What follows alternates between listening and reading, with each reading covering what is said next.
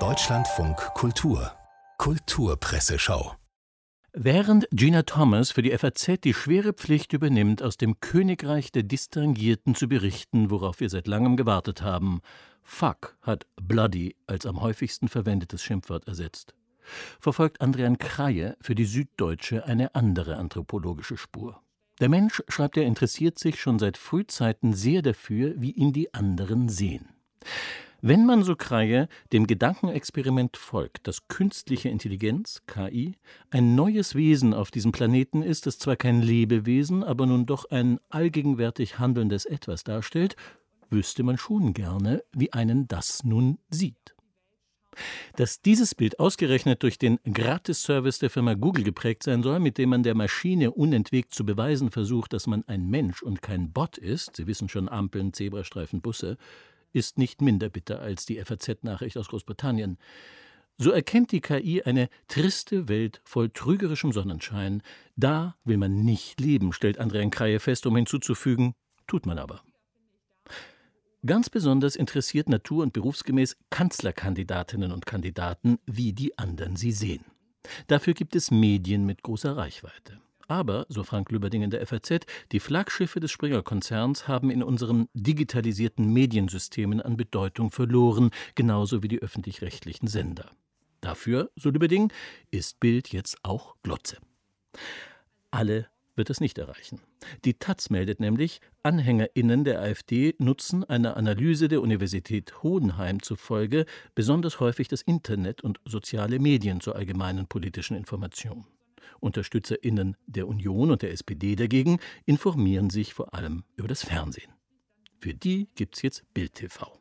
Das brachte zum Einstand eine sogenannte Kanzlernacht, sprich Interviews mit Laschet und Scholz. Baerbock hatte abgelehnt, die Grünen kommen in der Hohenheimer Umfrage ja auch nicht vor.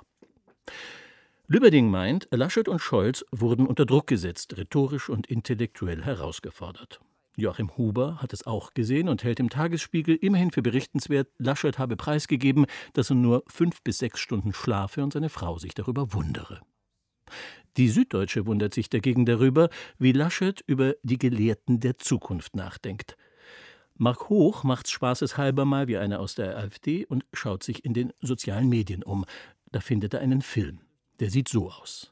Immer wieder wechseln sich in dem Bilderschnittlauch glückliche Menschen mit extremen Nahansichten ab. Doch dann brennt plötzlich ein Wald, eine Straße ist überschwemmt, Feuerwehr rast und Laschet ist in den Flutgebieten zu sehen. Und dann kommt gleichsam wie die Quintessenz aus dem Ganzen der Schlüsselsatz. Deutschland solle, Zitat, ein Land der digitalen Dichter und Denker werden. Was oder wen mag er damit wohl meinen, fragt Marc Hoch und, Spoiler, findet es nicht wirklich heraus.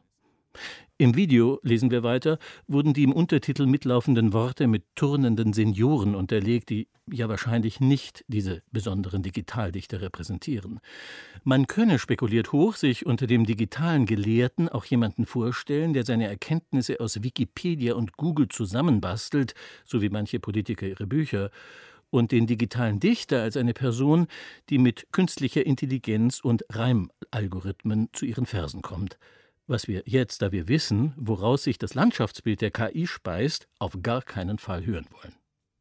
Am Ende identifiziert Marc Hoch eine Methode Laschet, nämlich etwas originell Klingendes sagen und etwas anderes meinen. Und er zitiert Karl Kraus. Der schrieb 1925, es genügt nicht, keinen Gedanken zu haben, man muss ihn auch ausdrücken können.